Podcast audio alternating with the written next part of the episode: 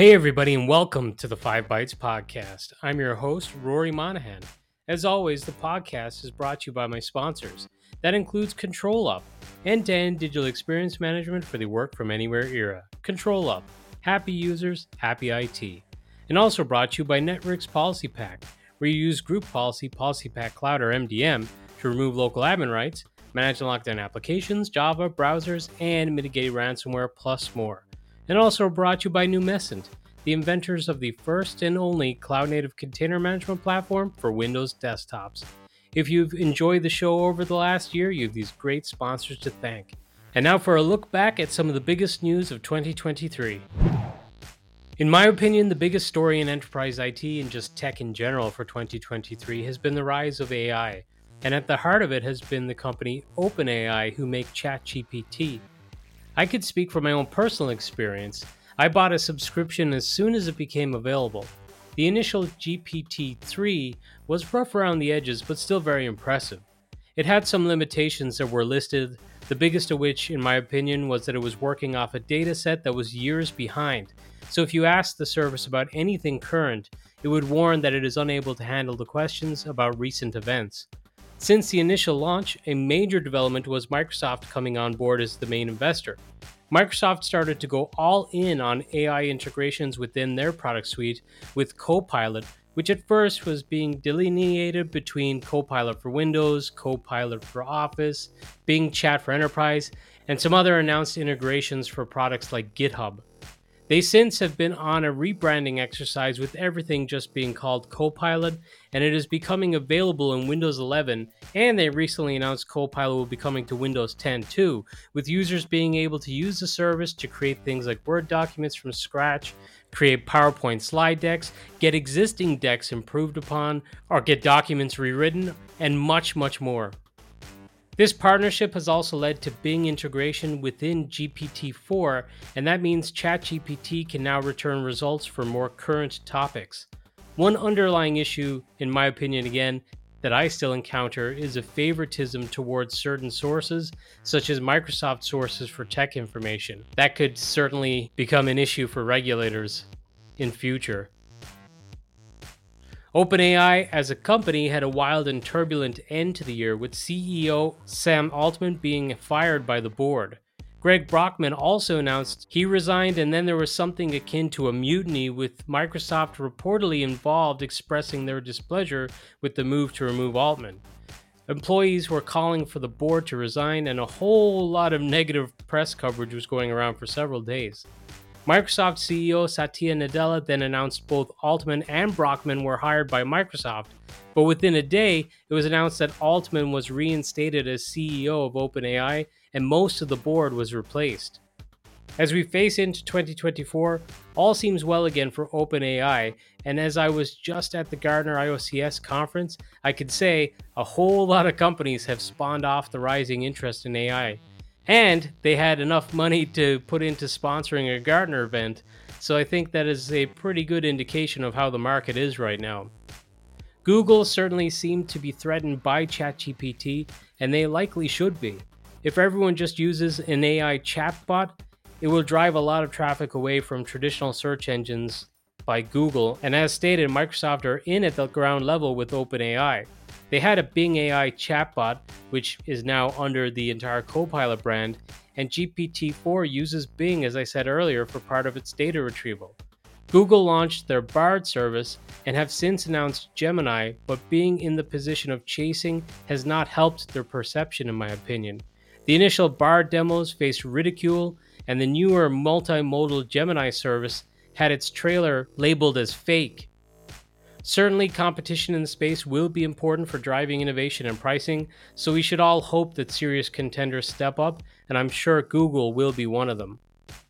While the AI revolution could be a major positive for mankind, and it is certainly being welcomed by chip manufacturers like Nvidia, who must produce chips equipped for the computations required by AI services, a major downside of the AI revolution is the power consumption.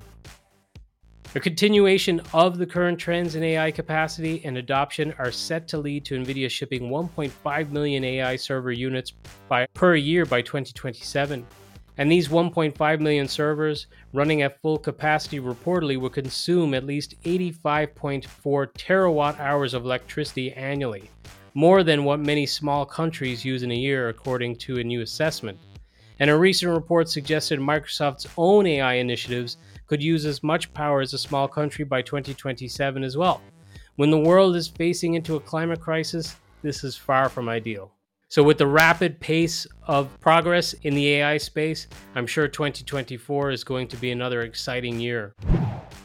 Another significant trend of 2023 has been layoffs in tech. FastCompany.com reported in December that 1,157 tech companies have now laid off 257,778 workers over the course of the year. Some big company names were included in the list of those who laid off staff this year, including Amazon, Google, Microsoft, Spotify, Salesforce, VMware, and Citrix, to name a few. I guess one positive in the short term view is that in the TechCrunch.com article that reported the total layoff numbers for each month of 2023, it appears the most layoffs occurred in January and February, and whilst layoffs did continue throughout the year, the rate of layoffs tapered off considerably. Unfortunately, if 2024 follows the trend of 2023, there could be considerably more layoffs announced early in the year as many organizations begin new fiscal years. So I guess we're going to have to wait and see how 2024 begins. But if it follows the trend of 2023, there could be a large number of layoffs in the first couple of months and then continued layoffs throughout the year, but in smaller numbers. Perhaps somewhat related to the layoffs has been the 2023 trend of more organizations pushing for a return to the office. Studies in 2021 and 2022 did suggest a blended hybrid work style was likely in the long term, but this year saw more organizations pushing to increase the time spent in the office, and in some cases, forcing staff to return to the office full time. This has been suggested by some throughout the year as a ploy to force employees to resign, to in turn help organizations lower headcount without the bad publicity of laying staff off or without the need to pay severance. Another example of this trend going the wrong way for some, the company WeWork who specialized in pay as you go office space and co working spaces, that kind of thing, filed for bankruptcy, which could also be an indication of a trend away from the work from anywhere mantra. Thankfully, more recently, there has been a slowdown in efforts to return to the office, and reports from managers in organizations that did push for a return to the office have talked openly about their regrets making the move. It will be interesting to see how things lie 12 months from now. End user computing also had a very disruptive year, with Citrix and VMware both being taken over by private equity firms. There may or may not be a trend towards Azure Virtual Desktop. It's somewhat hard to determine uh, just based off of vague numbers, but I do believe that as Azure Virtual Desktop has experienced, but I do believe Azure Virtual Desktop has experienced significant growth in the last few years at least.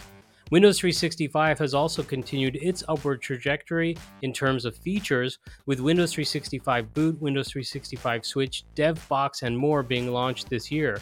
But similarly, on the earnings calls, it has been kind of vague in regards to Windows 365. For some reason, Microsoft hold their cards very close to their chest when it comes to growth of Azure Virtual Desktop and Windows 365. But at least for Azure Virtual Desktop, they give a percentage of growth. Now, it's a percentage without giving you know what the actual number was before the growth occurred. So you can't really determine you know what the customer size is. Uh, but for windows 365 they haven't given a percentage of growth uh, i believe not yet at least on the earnings calls. Uh, they instead just give some very high name reference customers. For their part, it seems like Citrix, under the Tibco brand, are bringing things back to basics a little bit, focusing more on the core products in the Citrix stack. From what has been reported and also from what I've heard from Citrix customers myself, there has been some unrest and upset caused by the new licensing and the significant cost increase related to it. The VMware acquisition is still very fresh because it dragged out for most of the year, but it appears Broadcom may take a similar approach to Tibco in focusing more on the core VMware products, which would be their infrastructure offerings such as ESXi. VMware have announced their intent to divest their end user computing division that would include things like Workspace ONE and VMware Horizon. VMware also announced a very hard approach to licensing with an intention to force customers off perpetual licensing, moving towards subscription in the future. This is due to them not renewing perpetual licenses in future and also no longer offering support when perpetual license agreements expire. So if a customer does currently have a perpetual license and then it expires and they decide not to renew into a subscription, theoretically they could continue to use the product since they did buy the perpetual license, but they will not receive support, which is obviously a requirement in most enterprises. On the application side of EUC, late in the year, MSIX saw some potentially large improvements with an analyzer option built into the packaging tool and some automated fix ups that should improve compatibility for the container format, which has been the major downside so far. Windows Package Manager continues to get promoted to the top of the table, and I believe last year was that it became integrated with the Microsoft Store. And this year, Microsoft announced an Intune add in via the Intune suite that appears to enable evergreen application assignments that leverages Winget. Liquit was acquired by Recast Software. Patch My PC publicly announced becoming a partner in PSADT. Show sponsor Numecent and my employer, just to be clear, announced AppV optimizations to extend AppV packages beyond estimated end of life, and an automated prefetch feature to improve launch performance of applications using machine learning capabilities over time. So, as more users use the applications, the launch performance and the analysis for the launch gets refined and it improves more over time. PolicyPak, another show sponsor, announced their application manager product that makes harnessing the power of Windows Package Manager or Winget easy and provides management oversight for it, which is something that's lacking if you just try to use the native Winget and commands yourself. ControlUp announced so many improvements to Edge DX, and they launched their comprehensive FSLogix metrics as well as launching an offer of 50 free licenses to those in the community for EdgeDX, among many more announcements. End user computing should be interesting in 2024, as I'm sure there will be many AI related features announced from various vendors. As expected at this point, it was another rough year in terms of cyber attacks, with two months beating the record for number of ransomware attacks in a given month in 2023. I could go through a bunch of the high profile victims and cases, but it has been brought to my attention before that when I do too much on the InfoSec front, it can be a bit of a drag. So instead of going crazy, I figured I would highlight a couple that I think are cases that are most significant. First, the Okta breach. That was a story that just kept gathering momentum as what seemed to be a relatively straightforward case, much customer data, blossomed into a story much bigger. It turned out that up to 97% of customer support data was breached, and this is pretty sensitive data as attackers now know what organizations are using Okta.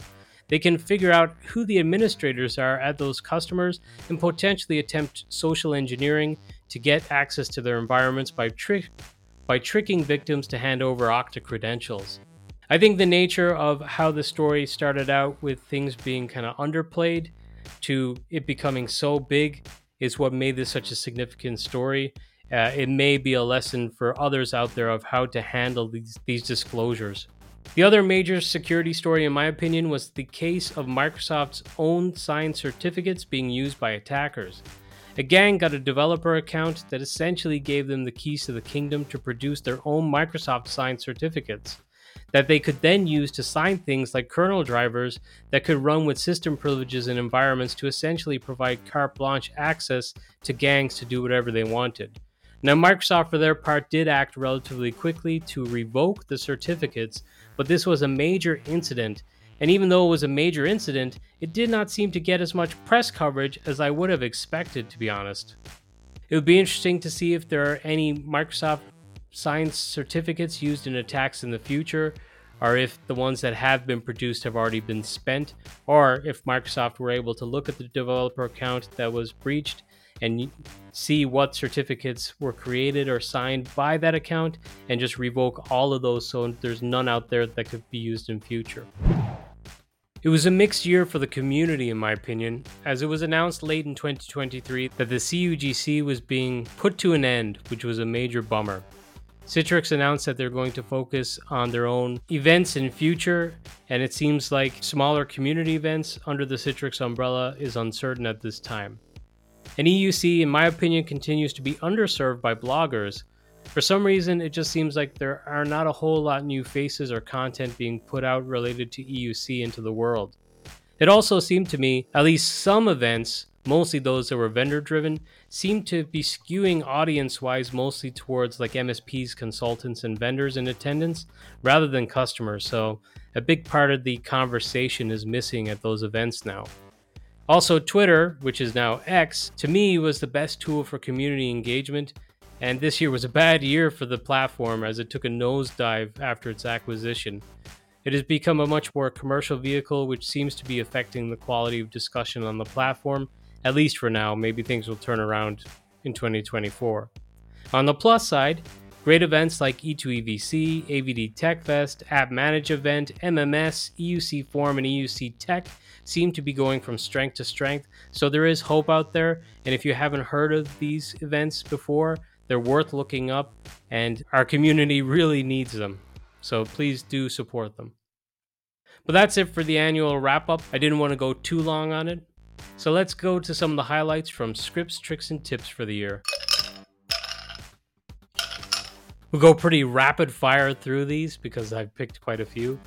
But first up, my buddy Dave Brett had a great blog post on making your Citrix policy secure by default. So heads up, I think I also covered it the year before, uh, but the awesome Patrick Coble had a great session and I believe content out there like a, a matrix showing various different platforms and their security by default. And surprise, uh, most platforms are not very secure by default. So there's settings that you definitely need to change. And Dave gives a great guide when it comes to Citrix on securing by default. Speaking of Patrick Coble, I didn't want to leave him out. He launched his Enterprise Browser Battle, which is a comparison of the major browsers within the scope of security. I believe he also covers the uh, secure browser options, as well as just browser security features themselves. So, definitely worth one checking out. Sticking with some security related topics now, Luke Bency and Sydney Williams had an article on helping your employees make strong passwords a habit. This is something I actually blogged about on my own site a couple of years ago, where I think if you teach employees how to manage their passwords properly and just authentication properly, not just for their enterprise accounts, but for their personal accounts and their personal lives too, I think that would go a long way to helping enterprise security overall and this is a pretty good blog post on that. Also, security related, but more of a podcast. My buddy Jeremy Moskowitz was featured on Run As Radio covering the local administrator password solution and went into the uh, the newer iteration too. And I'm highlighting just that episode, but it's been a bumper year for Run As Radio. If you don't listen to the podcast, it's better than my podcast in my opinion. Now it is an interview format, but it's just full of really great interviews. The production qualities are amazing uh, check out that podcast. It's awesome. The great Martin Turkelston had a blog post series on Azure Bastion, and this is a long, comprehensive series. So if you're into Azure and you're looking at network security within Azure, this is one you'll definitely want to check out. It was a pretty big year for Intune because it's been a big year for the last few years with more organizations moving to managing devices that are remote. Uh, but Jannik Reinhard had a great blog post on how to create PowerShell scripts to automate tasks in Intune. And speaking of automation, and also uh, very fitting with such the AI heavy year that was 2023, Doug Finke shared his PowerShell AI. So if you want to use ChatGPT from PowerShell or within your PowerShell scripts, check out this. My buddy Trent Tye had an excellent series of tweets on the impact of enabling offloading features that move server processing to the client. And he goes through pretty detailed on what the impact is, showing some uh, metrics and dashboards to make the point. And it couldn't be a scripts, tricks, and tips roundup without featuring the awesome James Rankin. He had a series of blog posts, not necessarily a series where they're all linking one another and keeping within a trend, but just multiple blog posts on the topic of Citrix UPM containers, and I had the pleasure of seeing him present on the topic of profile management in UPM at the Dublin CUGC during the year. It was actually in Belfast, sorry, the Irish CUGC, but it was in Belfast.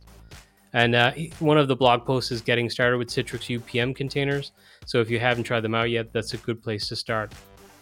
Anton van Pelt shared a tip from Jim Moyle that he gave out at the UC Masters Retreat, and that is you can use control and space when writing PowerShell, and it will give you all the possible parameters that are available. And just like with James Rankin, I couldn't do a roundup without featuring something from Guy Leach. Guy shared some PowerShell for exporting events from the Windows events for specific event providers from a specific date and time.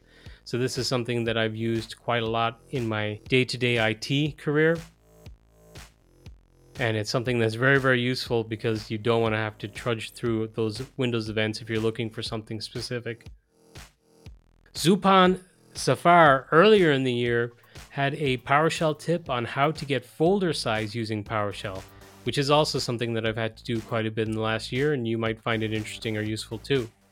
I would say one tip, it wasn't actually featured this year, but kind of to reiterate, it seems like there's a little bit of a downturn in terms of EUC uh, community engagement and content being put out there. So if you listen to this podcast and you work in EUC and you don't have something like a podcast, you don't blog, maybe you're not active in forums or going to user groups, I would strongly encourage you to do so because it seems like those who were maybe speaking at events and doing the blogging are no longer active either. So there is a void. So it would be great if others could step up and you will get notoriety that you deserve and you'll just be helping others out as well.